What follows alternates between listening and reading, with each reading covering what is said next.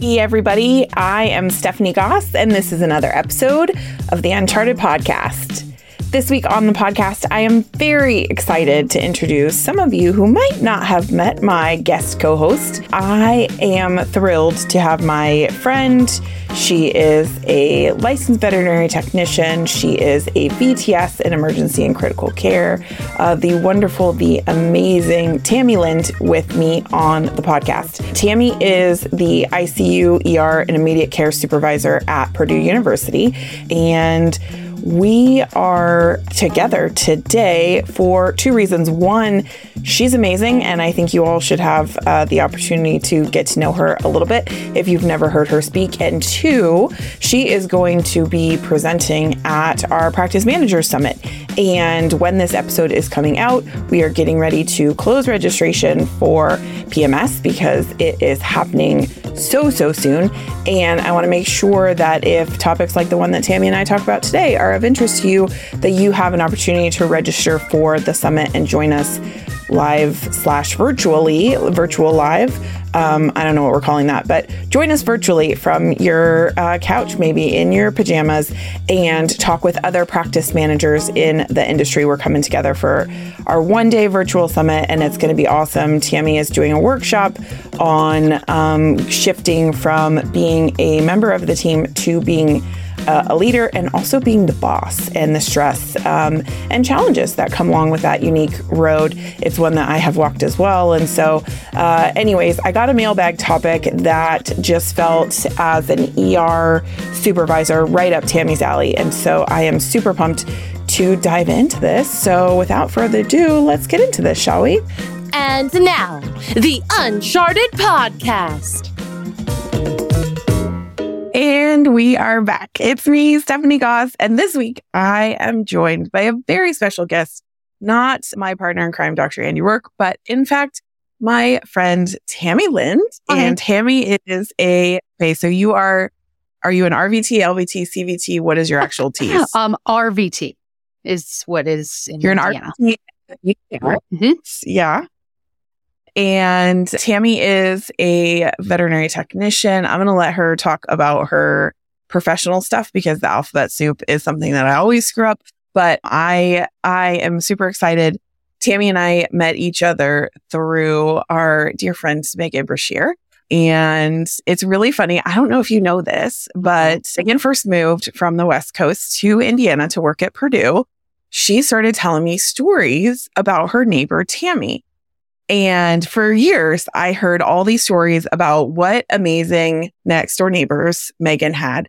And it was a husband and wife, and they had German short hair pointers, which Megan and I immediately bonded as friends when we met uh, because we both had pointers. And I was like, I would see pictures on social media, and she would tell me stories about how her dog Elliot like just made your house her home and how you guys literally have a gate that connects your yard so Elliot can come over and hang with your dog whenever she wants. And I was like, this, like Megan won the next door neighbor lotto. and these people are so, so cool. I literally for years heard Tami stories.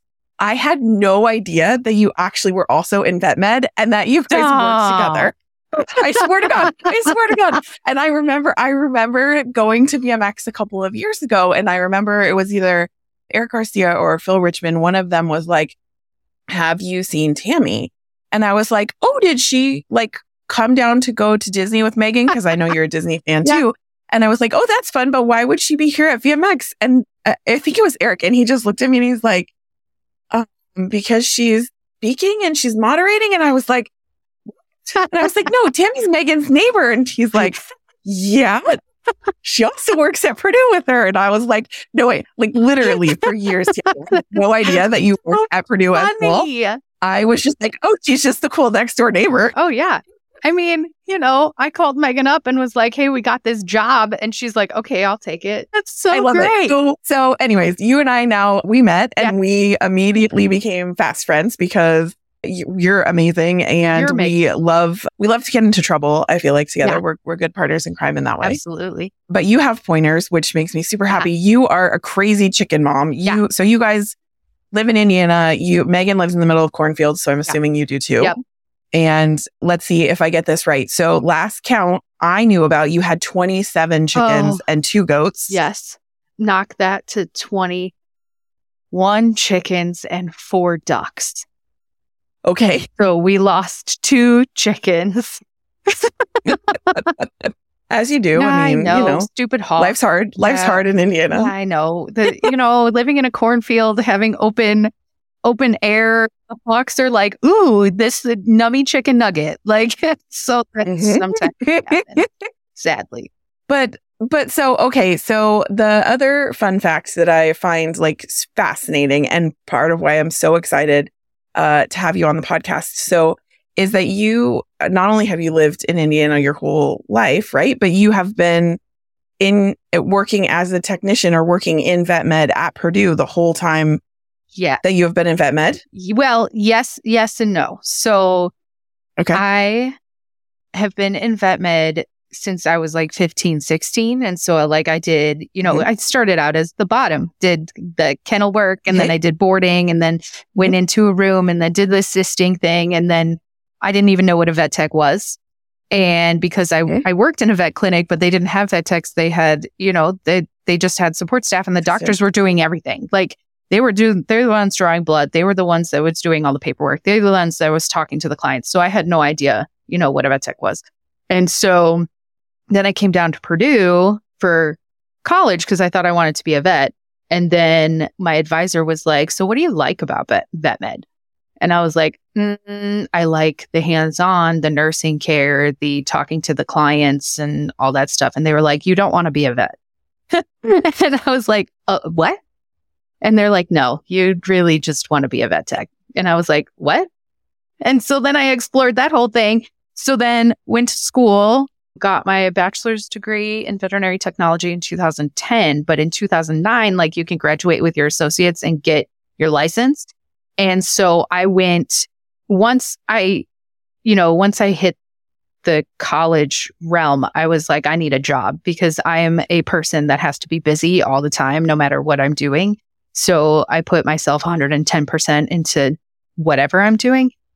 So I went to, I, after I got my associates, I did a, I did a stint in general practice and did general practice with rehab and was also a student worker at Purdue. And then in 2010, I decided that GP just was not like I needed to like do something more. I'm always someone that always wants to go like, okay, I Mhm. hit this bar. Now which bar can I hit next? And so I was like, I could, I could work at Purdue. And so I Mhm. went back. And once I graduated with my bachelor's, I automatically went into Purdue with my bachelor's. So my full-time vet tech career, yes, I have always worked at Purdue and Purdue. has stayed. Okay. Yeah. Mhm.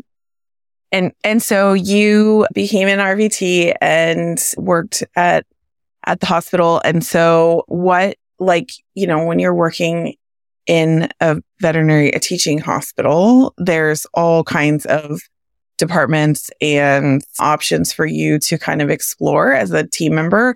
What where kind of what was that journey like for you once you started at Purdue? Where where where did you end up? Uh, yeah. So when I started, I started in the ICU in the ER department, obviously, because that's where I have stayed.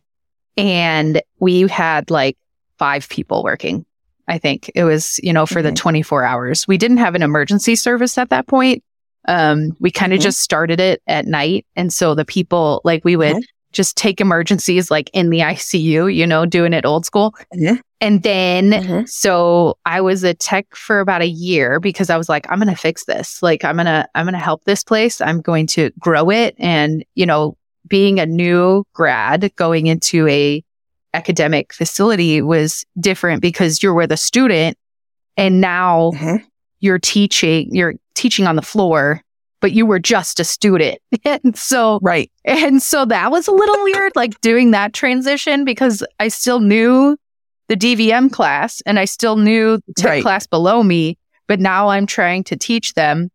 And also, like, you know, you're kind of friends with them at the same time because you're all the same age. Right. So that was a little, that was interesting, but it's fun because you're also still learning with them.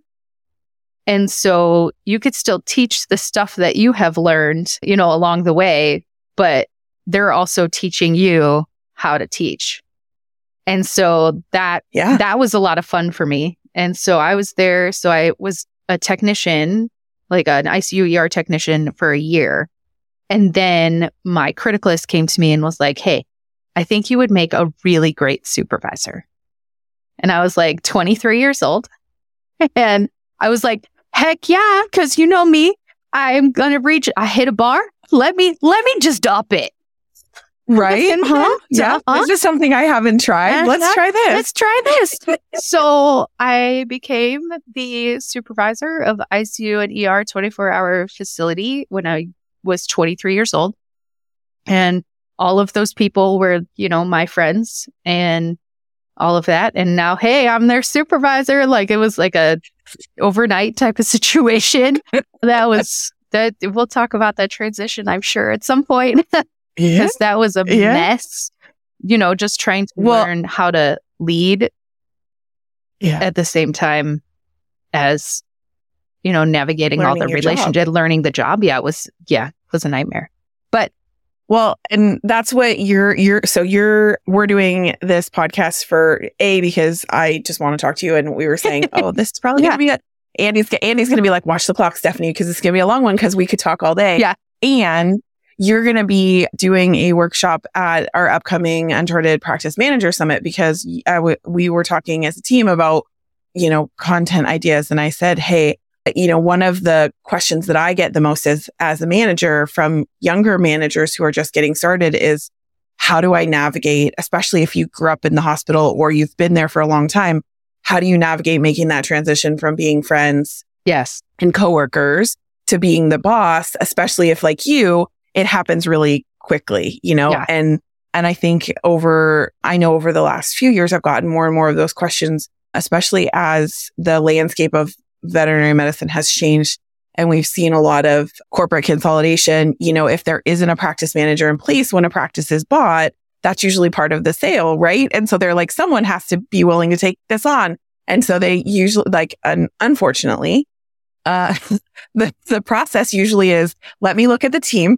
Who's the technician who's been here the longest? hey, you, Tami, Yeah. you want to become the practice Yeah. manager? You're like here, you got it with no training, You've no been nothing. here the, you've been here the longest. Yeah. You know everybody. Like, of course. you course have great could technical skills. You you have great people skills. You might be an extrovert. Like here, here you go. Mm.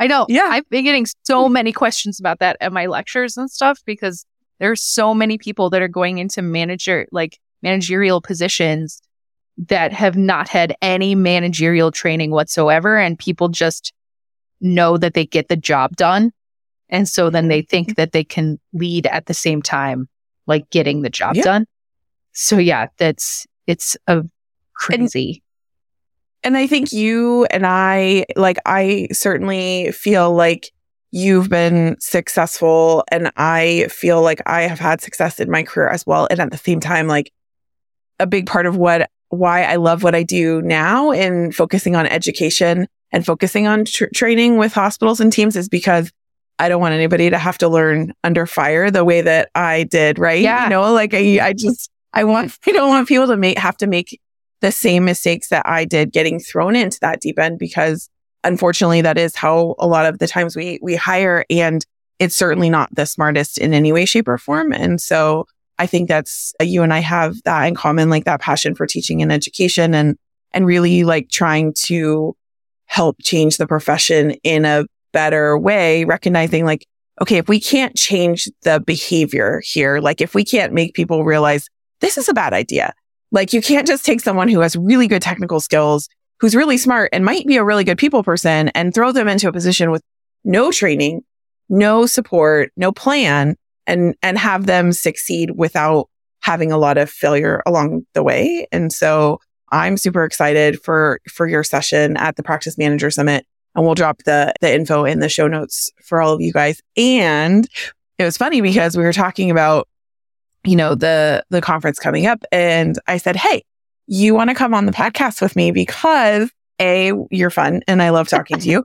But also B, I was like, Hey, I got this mailbag question Yeah. and I told you last night is really funny. I have to admit to our podcast listeners a little bit of a dirty secret, which is I say this with all the kindness and love in my heart. And I am so appreciative of the crazy ass people like you, Tami and Megan, and all of our colleagues who run 24 seven ER or specialty practices because running a hospital like that is my absolute biggest nightmare as a practice manager. Like I, that is the job you could not pay me enough doll hairs in the entire world. You could not promise me enough trips to Disney to make me to make me want to take a position in in that environment because it is like the job is hard enough. I feel like in GP and it is I have a lot of empathy for for you and our colleagues because working in a 24 hour setting, working in ER certainly and but specialty as well, there's so much more emotion on in the team, in the clients.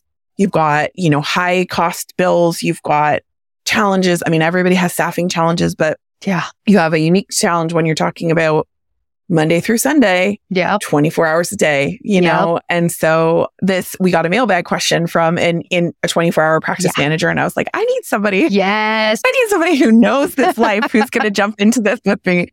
So, uh, you know, Tami and I are going to run through it kind of like Andy and I always do. So we got this mailbag question and it was from a practice manager who's running a large 24 hour um, facility. They have both an ER service and specialty services. And they said, you know, staffing in the ER is a perpetual challenge. Like hiring is, is hard for everybody. And it's a pretty large facility. So they're talking about a hundred plus team members that they're kind of trying to keep staffed on a regular basis. And so when you have a group that large, they said, you know, we have some very distinct friend groups within that. And I can imagine that. Like if you're working overnights, you hang out with the overnight crew, you know, because you're on the same schedule and you're who else is a vampire and sleeping for the day and up at night, right? Like that's Right. that made sense to me. and so their challenge lies in the fact that these groups are, you know, not cause it's not causing problems, it's not causing drama, like everybody gets along. And there are some of the groups that have started to uh, request time off together because they're, you know, they're on the same schedules and they're trying to go to concerts together or travel together or go to conferences together. And so the manager was like, you know, I get it because I have friends within our team actually, and I would like to be able to do things with them as well. And I'm really struggling because I know that I have a responsibility as the practice manager to the business and keeping the business running efficiently and effectively.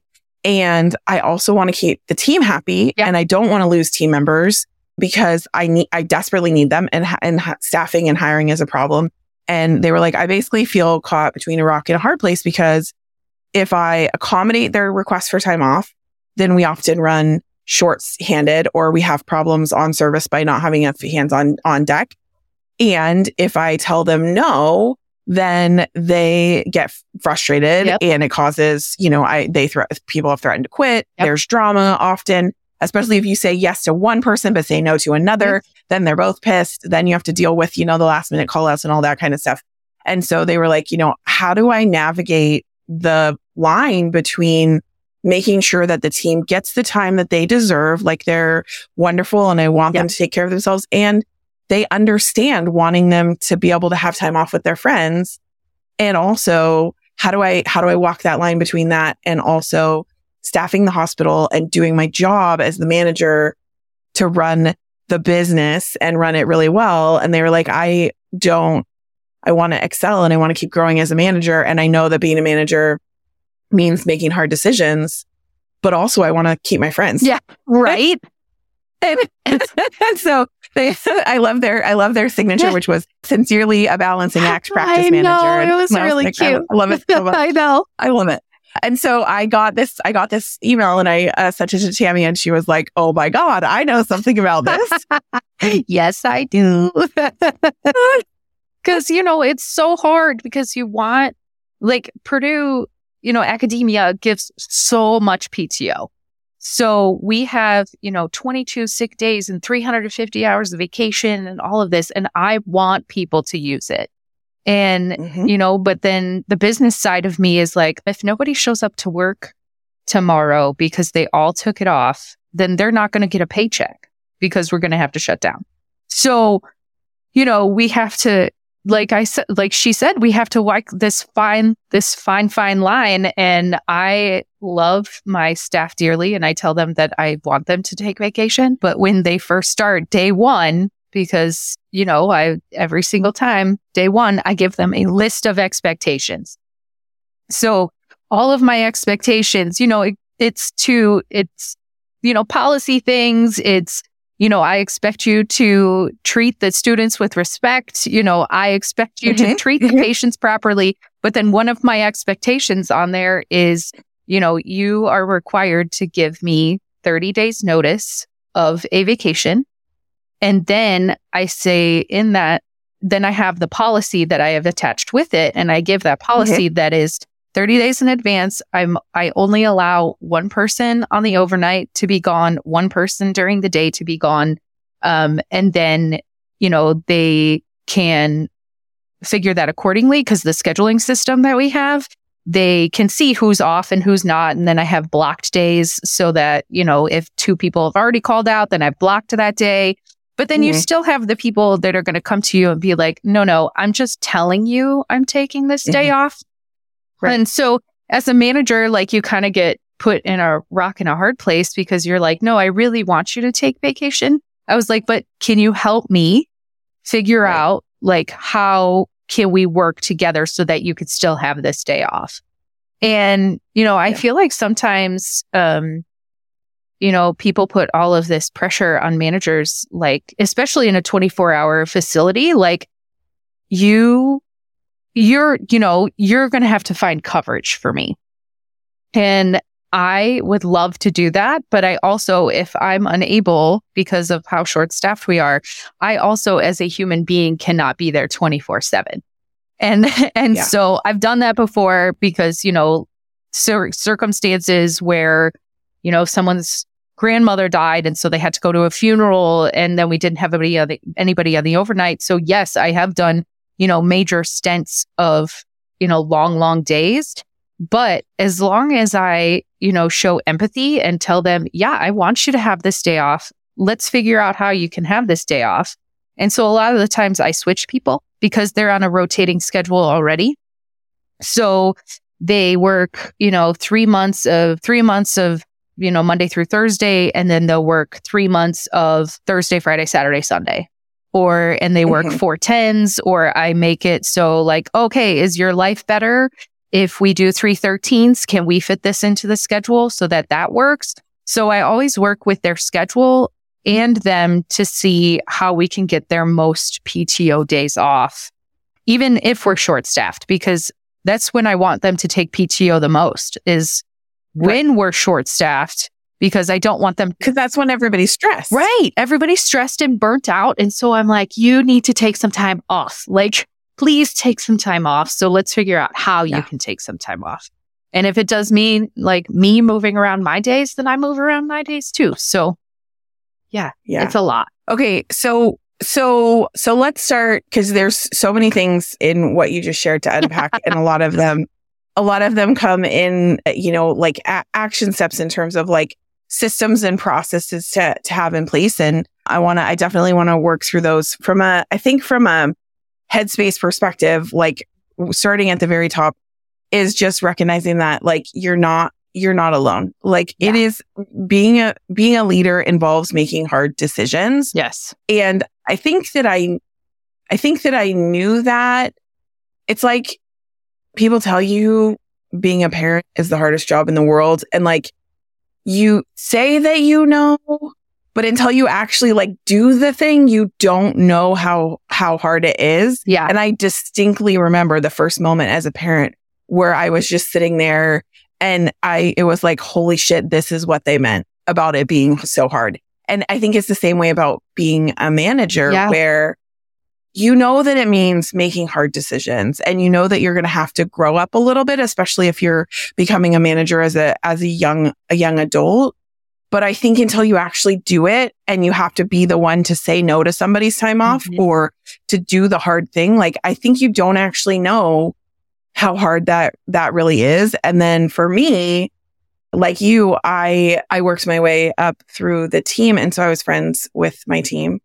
and it made it doubly hard to look at people that you were friends with first Yep. and make those hard decisions and deal with the emotions and recognizing that they did they they understood that you were in a hard position but also they're mad at you because they expected they expected you to Yeah. see their side because you're friends right like that's what friendship is about supporting each other and and understanding and so i think that there is this like uns for me there was this unspoken thing from from some of my friends of like well i just kind of figured that you would see it my way and it's like i do see it your way and i understand and also my job is to balance Yep. things for the for the business and so i think i think that that's the hard part is and the important part to remember is like it is hard and also Yep. you're not alone because everybody who is a manager i think goes through this in some way shape or form of being alone and feeling Yeah. alone at the top because you're having to make those hard decisions Yeah. And I made the mistake when I first, I mean, mistakes are how I learned, you know, how to became, how to become a manager. And the first like month of me being a manager, because there was, it was a really toxic environment when I first came in. Like, you know, everybody was talking bad about people.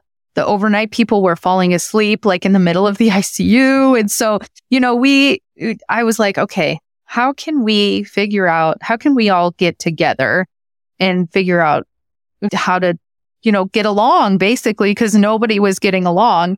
And so we decided to go to Nine Irish Brothers, which is a bar in town, like to have dinner. And dinner turned into every, like the whole staff drinking, which then I was the only one that wasn't drinking because I was like, this is going to, this is going to be real bad. And so then we ended up they ended up like basically just telling me everything that I needed to fix. Like it was, you know, seven o'clock on a Friday night event event Yeah, session and it was just event session. And so here I am, this young 23 year old technician, new manager, had a napkin on in front of me and was writing all of this stuff down. And then I went home and I cried because I looked at my husband and was like, I don't know if I can do this. Look at all the stuff that I need to fix. And he like looked at me and was like, you really are going to base your whole thing on a bar napkin? Like, and I was like, oh, yeah, I gu- I guess you're right. for perspective right right. but, you know, and it's like little things like that that you just like have to take a step back and be like, okay, what is the solution? Like, but you have to, you can't go to a bar and get those, that get that stuff done. Those are done in one on one sessions of like writing stuff down and being like, Yeah. okay, what is your solution? Like, what do you want to happen from this? Because venting sessions and solution sessions, I think are totally two totally different things. Because I, you know, as a young manager, every time somebody vented to me, I thought I needed to fix it because I was a people pleaser and I wanted Yeah. everybody to be happy. yeah And so now I'm a definite, like, if somebody comes and talks to me, I am like, is this, do you need me to do something about this? Like, if they sit there and they, you know, obviously unload, or am i just listening right? Do you need me to listen or do you need me to fix? And a lot, 90% of the time, it's just, I need you to listen. Okay. But, you know, a lot of the times it's like, okay, I need you, sometimes it's, I need you to fix this. Okay. Then what, what is your solution to this problem? And how can we both work together to fix it? Because I'm Yeah. not supposed to be a fixer, even though my boss, who is Megan Brashear, tells me all the time that I can't fix everything.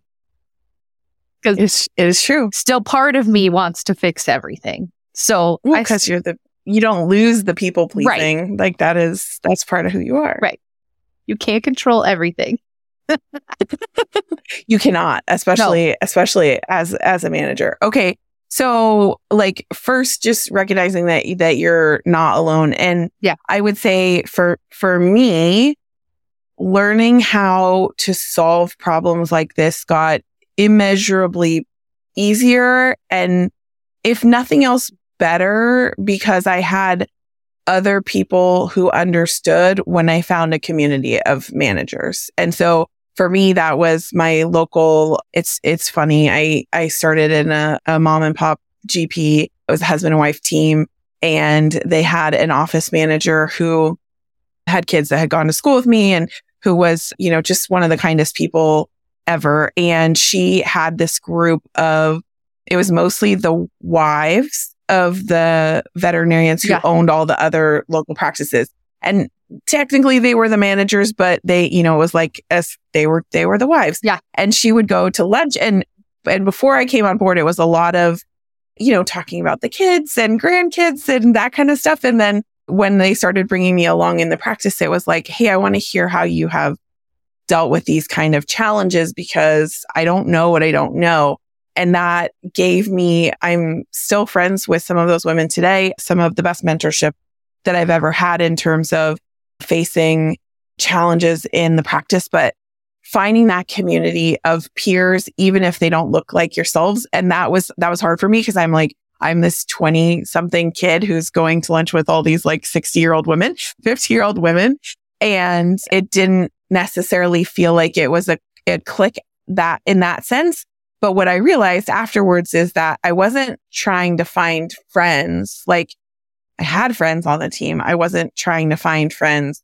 I was trying to find a community of people who were also doing my job and understood the challenges that came along with it. So yeah, I had to find people outside because we have managers like within the university. So like, you know, mm-hmm. surgery manager and we had an internal medicine manager and those guys were so helpful with like the, you know, day to day stuff. So like, you know, hey, this person has a bereavement question. Like, what do I ask with that? But it was the emergency stuff that they didn't really know how to handle. Understand? Yeah. Yeah. And so I reached out. I actually reached out to Megan a few times. I reached out to even somebody that worked down in Indianapolis. You know, just I would find Facebook groups and I would go on there and be like, Hi, I'm new. What do I do about this? like I had somebody, I had one of my techs call me every name in the book.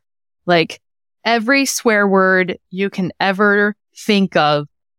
And my, like my supervisory team that was in the building was just like, Oh, that's not good, but you can't really do anything about it. And I was like, I can't. And they're like, no. I was like, okay. So then I go to like the Facebook group and I'm like, I just got called all of these things. Like, I mean, I'm guessing she's real mad about something.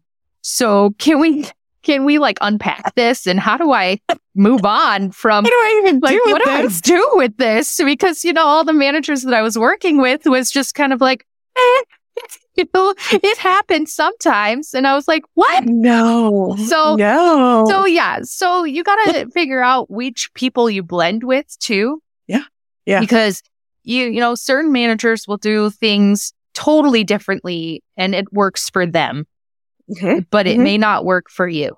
I love that. I, I think that's one of the things that I love the most about getting involved in in peer groups and in organized organized medicine from the management side is getting to hear the different perspective. And I know like I always that's like I said, I you couldn't pay me enough money to run a 24 hour practice, but I always appreciated the perspective because we would have these meetings locally and it started with just a small group of managers and as a lot of those wives and as their husbands kind of retired and the kind of the new guard came in along uh, with me and it was a lot of younger people the group expanded and i remember hearing stories from the manager of the big 24 hour uh, specialty er practice and i was just like my life seems so simple It's like, oh my God. And, you know, I don't want people to think either like that, you know, I've been doing this job for 13 years, but I haven't had bad days. Like burnout, burnout is real when Yeah. you supervise a, you know, 24 hour Yeah. thing. Cause you, again, if you're a people pleaser and you feel like you need to fix everything, like you cannot fix a 24 hour facility, you know, eh, period. Like, so you have to, you have to work with what you're given. And, Yeah. you know, sometimes you know, you just have to roll with the punches and realize that you can't fix everything.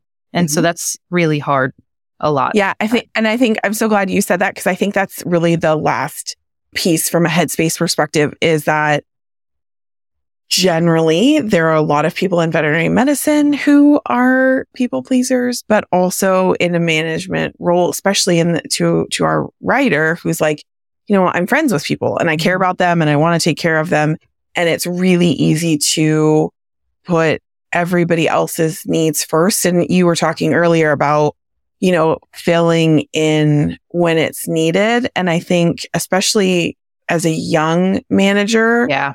the line between when it was needed and when I was influenced to do it or chose to do it was very blurred. And there was lots of times where I probably didn't have to do it, but I, but I chose to do it anyways and fill in on the floor. And there was no quicker path for me to burn out than trying to do my job, put everybody else's needs first, fill in on the floor. And I, before I knew it, I was, you know, I was working, you know, 60, 70 hours a week and I was exhausted and I wasn't, I wasn't able to do my job, my regular job well. I also wasn't good filling in from a relief perspective because I was tired and I was cranky and I wasn't Yep. giving it the the care and attention that it needed either. And so um you know there I there are several periods in my career where I went through that and it's so funny because everybody's like, you know, I I it's weird having this podcast and doing the job that I do with Andy because I meet I meet people at conferences and they're like, you know, I listen to you on the podcast and you know, you you're you've got uh great great things to say and like you just seem like the kind of manager that I would want and I was like, I appreciate that. And Yeah. also, please don't think that I have my shit together Yeah, because I right? not. And there, I know that I have been a horrible manager to work for at times. I also know that I have been uh, a phenomenal manager to to work for, and it's it's about finding that that balance. But Yeah. I think that was that was a thing for me is that you know people will be like, oh no no no no. At my last practice, I got into that cycle where I was trying to do everything for everybody. And and I I was I was burnt I burnt myself Yeah. out and I burnt my team out along the way and I did nobody any good. So I think I think the the the last piece of headspace you hit square on the head which is like you have to come to a place of acceptance with the fact that you cannot make everyone happy. Yeah. And being a leader is about making the hard decisions and in making those hard decisions you are going to make people unhappy including yourself sometimes. Yeah. And so I think like working on finding that acceptance. And I will say like the best tool for me there, besides finding a peer group that I could actually work through and to your point, hear how they do it and kind of figure out what my style was. And maybe do I want to change things? Do I want to adapt what I'm doing? Do I want to keep doing more of the same? The best thing for me was, was going to therapy and getting, getting started on a regular Yeah. a regular, a regular talk therapy space where I could have a neutral third party to just kind of Yeah. word vomit on. And then it's for me, it's like the satisfaction in I think about therapy as like I'm shaking a box of puzzle pieces and then I just throw it all out on the table. And then I just move all the pieces around and eventually it, it becomes clear and it becomes a puzzle. And, you know, but uh, it takes that like someone else's table, uh, you know, someone who has no, Yeah. it- it's not my friends. It's not my partner. It's Mhm. not my, you know, parents because people who love us and care about us are going to, they're also people pleasers. They don't want to see us hurt. And Yeah. so it's rare to have people who will tell you the straight up truth. And if you have those friends, like, please hold them close because they are amazing and wonderful people. And it's really easy to be like, no, of course not. You're, Right. you're, you're wonderful. Even if I'm, as I'm listening to you say something, I'm like, oh, that was a dick move, dude. Like, Yeah. you know, but because that's Yeah. what friends, that's what friends do. And so I think, I think being able to have that neutral person who you can talk things out with is really, really helpful because things will get hard. yes. It will, it will be hard. It will be rough. And being able to take care of myself was really, really important from a, from a burnout perspective for sure. Yeah. And I think, you know, me doing this for 13 years, I have gone in that downward spiral of I need to fix everything and I need to be here for everybody and I need to, you know, work seven days a week and I need to go into work and I need to do this. And, and sometimes, you know, you have to catch yourself like realizing that this is happening again because like right now I'm, you know, down a bunch of technicians because it's a specialty hospital, ER, you know, you go through the cycle and, you know, we are hiring, we actually are hiring a lot of people, which is amazing. But I right now am in this cycle of I have to be there all the time. I have to do this. Like I feel bad. They need PTO. I'm going to sacrifice myself. I'm going to do this. And, but I'm realizing that I am not a good, like I need to set an example for them and if I can't be a good manager to them because I'm working all these hours and doing all these things and, you know, trying to be be all to everybody. And if I burn out, then they're also going to see that burnout, which then nobody that doesn't benefit anybody either. So, yeah, you know, you just have to dig yourself out of the hole. And I've been in the hole a few times because I'm a people pleaser and that's what I do. And so I just, you know, you just got to pick yourself up and dig yourself out and go to therapy and talk mm-hmm. to people and, you know, try and try and figure out where your boundaries are to, you know, be like, yeah, I am a manager of a 24 hour facility. It is really hard. Now let's figure out how you can also protect yourself as well as protect your team. So yeah. Okay, so I love that. Let's take a quick break. And then you yeah. already started unpacking some of the action steps that I want to talk about. So let's take a quick break and then we'll jump in with some action steps for our writer because I think that that piece is is the hard piece. Yeah, sounds good. Hey there, podcast listeners. I want to take a second and talk to you about our Leadership Essentials certificate. Now, some of you have heard Andy and I talk about it on the podcast, but if you're new or if you haven't heard this before, I think it's really important, which is why I'm going to share it with you now. When our team sat down in the very beginning, we said, hey, look, we really believe that there is a foundational truth here to build off of, and that is everybody that's a part of the Uncharted team, everybody that is a part of the Uncharted community and finds us tends to believe that every single member of the practice has value and worth and deserves investment in. That's number one. And number two is that everybody on the team is needed and needs to have some basic leadership professional, personal development skills, and business development skills in order to help the practice and the team run as efficient, effective, and rock star ish as they can. And so um, our team sat down and said, what would that look like? What would be some of those things that we would want every member of the team to have access to in terms of learnings? And after the last years of doing content for Uncharted, Andy and I pulled together the best of hits in terms of those foundational level content and workshop questions and discussion questions. And we put it together in one awesome, if I do say so myself, awesome, awesome package. And that is our Leadership Essentials Certificate. And so if you were like, hey, I would like my team to be maximally efficient. I would like them to be maximally effective. I would love them to learn how to be better communicators and how to work together as a team we've got you. And if you're someone on a team listening to this right now and you're like, hey, I would like to do that, we've got you too. There's the ability to take one module at a time. You can buy the whole certificate.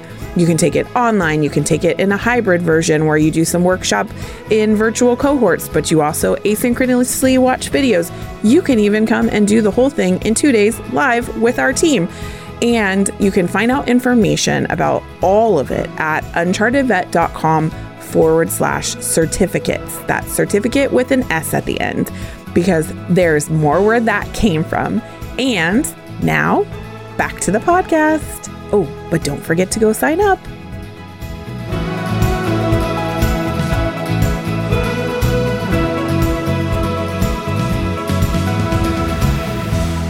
okay so let's let's go back to where you started at the beginning because you gave us so much to unpack in terms of like how do you actually approach problem solving this? And I think the number one thing that you said that is a starting place for me is you have to have a plan before you need the plan. And that's one of those things that as a manager, like hindsight is 2020. Yep. And so if you're listening to this and you're like, great, but Stephanie, but I don't have a plan and I'm in the middle of this shit show, like, how do I fix it? Just like recognizing if you're not there yet, make a plan. And if Yeah. you are there, you know, like this is this, this is, these are the things that you kind of have to think about as you grow in your management, um, journey. And so you were talking about kind of the, some of the processes and policies that you implemented so that there was some equity and you know fairness is such a subjective word for people but that there is some equality across the board and i think you know you you said when you have someone new who comes on that you sit down with them at the very beginning and you talk about your expectations including the expectations around policies. And i think as a manager like that is so so important is making sure that the team understands policy. They understand what your expectation is as well. And so i think if you're a manager who doesn't have policies around time off in you mentioned the length of time ahead that they have to request time off which is really really important Yep. and helps you stay out of those holes like they can't come to you the week before Right. and be like, Hey, I need the, t- the time off. And you also have to recognize that they will because Yeah. shit will come up. Someone will be like, Yep. my brother decided to get married next Friday and I need the day off or I won tickets to a concert and Yeah. I'm going to go whether you say yes or not. Right. Like those things will happen. And so you need to be prepared for them. And Yep. it doesn't mean that you need to be the solution, but you need to be able to tell them what the solution is. And I love how you called that out in saying, okay, how, who's going to cover for you? Yeah. You know, like And- that. And, and that's one of those things that we forget because we were, we're people pleasers and we want to be like, sure, I'll cover your shift for you. No problem. Right. Yeah. Mm. And, you know, it's hard because they're just like, well, I don't have anybody else to cover. And I was like, okay, so let's look at this together. Let's look at the schedule together. Can we ask this person to go, you know, to come in two hours later so that it covers this gap? I was like, you can have the day off as long as this gap is covered. So even if it's like two hours, like, all right, let's cover this two hours. And I, you know, I will periodically, like if it's like, you know, something out of the blue, like, oh, hey, my brother's getting married, you know, on a whim, you know, and there is that two hour gap, then as a manager, I'm like, sure, I can cover two hours. Like that's not, Right. that's not that big of a deal. But if I've already worked like a 20 hour day, or if I already know that it's going to be a long day and, you know, I'm like, okay, like let's work together to try and figure out who is going to work this shift. And so a lot of the times they totally respect that. I mean, 99% of the time they're just like, yeah, I get that. Like there's patients to take care of.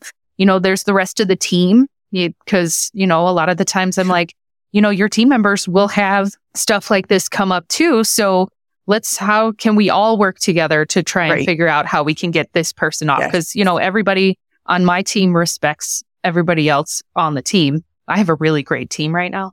And so they just all are like, all right, yeah, like you want to go, you want to, you need this day off. Let's figure out how we can get you this day off. So it's a team effort, not just the manager has to fix it. Well, and I think you mentioned something there and something in the beginning when we were talking about it that was really key for me as a manager in terms of figuring out how to have that equity, which was rotations. Yeah. And so like to your point, if everybody cares about each other and you're all there bec and you, and you do have that team, that sense of team, it's really easy to be like, we're just going to give and take. Like I'm going to give here Mhm. so that I can take, take later and it, and it benefits everybody. And I think one of the things that that changed things for me was recognizing when I first started, I worked in a smaller clinic and we had a smaller team and we grew pretty exponentially while I was there. And when you have like four people, you can probably have a set schedule Yeah. that doesn't change. If you're in a GP and you have our one doctor practice and you've got like four team members, okay, you can cover Monday through Friday, you know, maybe depending on what hours you're open and everybody can have the same schedule and it doesn't change. And if somebody's off, then you just, or you, you Yeah. work short or whatever. When you get to be a bigger team, giving people the set schedule becomes harder and harder. And so Yeah. the only way that I ever found to deal with it and to, especially like from a GP perspective, to deal with the dreaded who's going to work Saturdays if you're open Saturdays or who's going to work the evening shifts if you're open. And so I think that while it's nice if people volunteer. And I imagine you working in 24 hour, like there, I don't understand these people because I'm not that way, but there are people who want to work overnight. Yeah. Like that's their, they are night people and they want to be vampires and that's their jam. There are also people who are like, I would rather work a swing shift because it fits for my schedule or Yep. my kids, you know, school schedule or whatever. And I think if you can accommodate people's preferences, that is wonderful. And the only way that I ever found to create equity was to have a rotation. Yep. And no matter whether people loved their schedule or not, everyone had to go through the, the through the rotation because otherwise you get into the scenario when you have a big team where someone is always someone is always pissed off or someone is always pissed off at other people because there's an exception to the to the rule. And so I think from a manager perspective, like knowing what the rules are and sticking to your guns and not making those exceptions will keep you out of hot water. And for me, figuring out the rotation, I loved your idea of like doing it in three month chunks. And that was Mhm. kind of how I wound up doing it with the bigger team as well is like, let's look at the next three months and I'm going to put you on as set of a schedule as I can over the three month period. And then we're going to switch it up because Yeah. it never, sust- let's be real. Nothing in vet med stays the same no. for, for big practices for longer than a quarter or two. Like it just doesn't. Right. And, you know, everybody has their different personalities too. So, like, you know, we have the rotation so that, you know, three months they're not working weekends, three months they are working weekends, or three months they're working nights, and then three months we put them on days. And that, you know, obviously helps with the turnover rate too, because people see a light at the end of the tunnel. Right. And we're not going to put a brand new, you know, technician that it's just graduated on weekend overnights by yourself.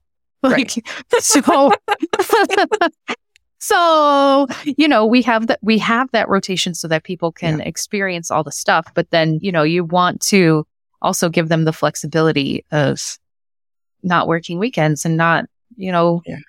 dabbling in, you know, the, well, this person has kids, you know, so it's easier for them to be on swings. All right, let's keep them on swings, but then we still rotate them between weekends and days so that Yeah. it's, you know, easy and Yeah. here you go. But you're always going to have that turnover. And Yeah. so how do you fix that turnover? Because in ER, you know, you, our schedules could change every month sometimes, Right. depending on the people that decide to leave. And Yeah. so, yeah, like you said before, you just have to be prepared for that scenario, Yeah. but you can never fully be prepared Yeah. for those types of scenarios. No, and I think that's the last the last piece for me that is really big and you kind of talked about it in the beginning as well, which is okay, you have to have a plan, a backup plan, and I would say you also probably have to have a backup for your backup and Andy and I have talked about this on the podcast before, I think, but I I always like one of the things that I think we do where we do a disservice to our teams is when we don't plan for the time off that we want them to take. And so most Yeah. of us are like, yes, we want to give our team PTO. And to your point, like you guys have more in academia than than you do in probably a private practice GP, right? But one of the first lessons for me in terms of running a business was to sit down and look at my team and say, how much time does everybody have off? And then figure out if everybody takes all the time off that they get, how much ho- holes do I have? And the reality was on a team my size, I had a full-time position.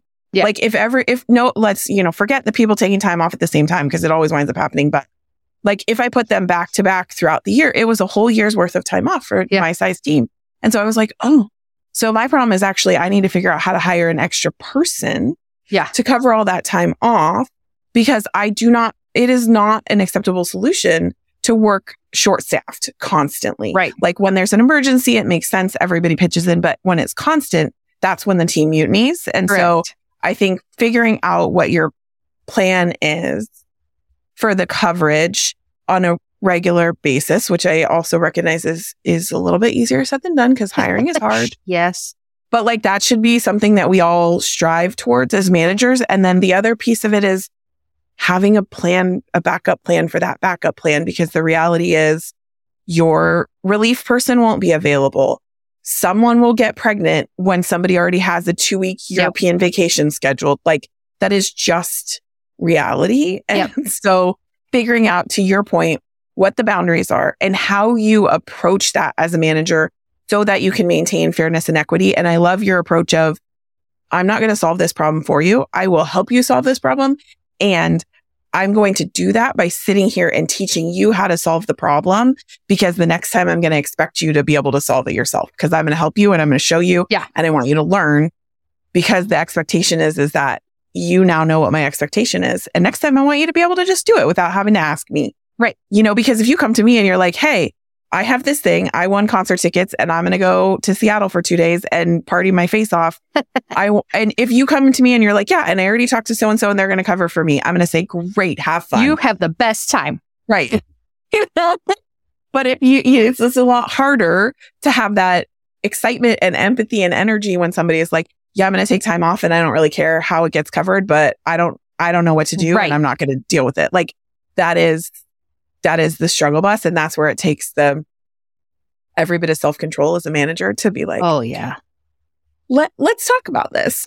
Yeah. And then you see, you know, you see this stuff on social media about how my manager didn't approve my time off. And right. then, you know, everybody bashes the manager. So sometimes social media could not be great for a manager. Um, but I feel like that's a whole nother podcast for a different day. I would totally, I would totally agree with that actually. Um, um, okay. So to, to summarize, cause we, oh man, we jammed a lot into this I know. episode. So having, having, so from an action step perspective, you talked a lot about being transparent and being a clear communicator and doing that right up front, which I love when Yep. you start team members sitting down and laying out your expectations, being open and honest with them about, Hey, look, this is going to come. And when it does come up, I want, I just want you to understand, uh, my, I'm, I want to make everybody happy. I want to support you guys. I want you to have time off. And also I have to keep the business running. And so Yeah. here's the best way that I know how to do that. And I need your help to accomplish it. And so here's the policies and protocols and procedures.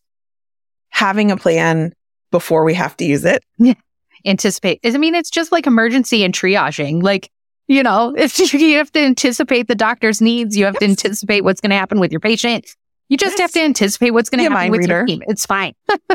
But how do you do that? You figure out how to have some fair policies that have equity built into them so that everybody is treated the same and you kind of the rules and and then you have to really apply the rules to everybody the same way and recognize that if you start making exceptions to the rule, always comes back to bite you in the ass. Yeah. Always. Even if you're doing it for the best of intentions, it always bites you in the Always end. bites. So having fair policies, figuring out some sort of planning and rotation so that everybody on the team shares in those challenges, both in covering time off, working the weekends, working nights, like, you know, trying to accommodate everybody's preferences and also making it very clear that was for me. I was like you, where I sat down and I'm like, okay, before even at the interview. And then part of their employment offer was that they understood that they, if we were open Saturdays, that they understood that they would be required to be part of the Saturday rotation Yes.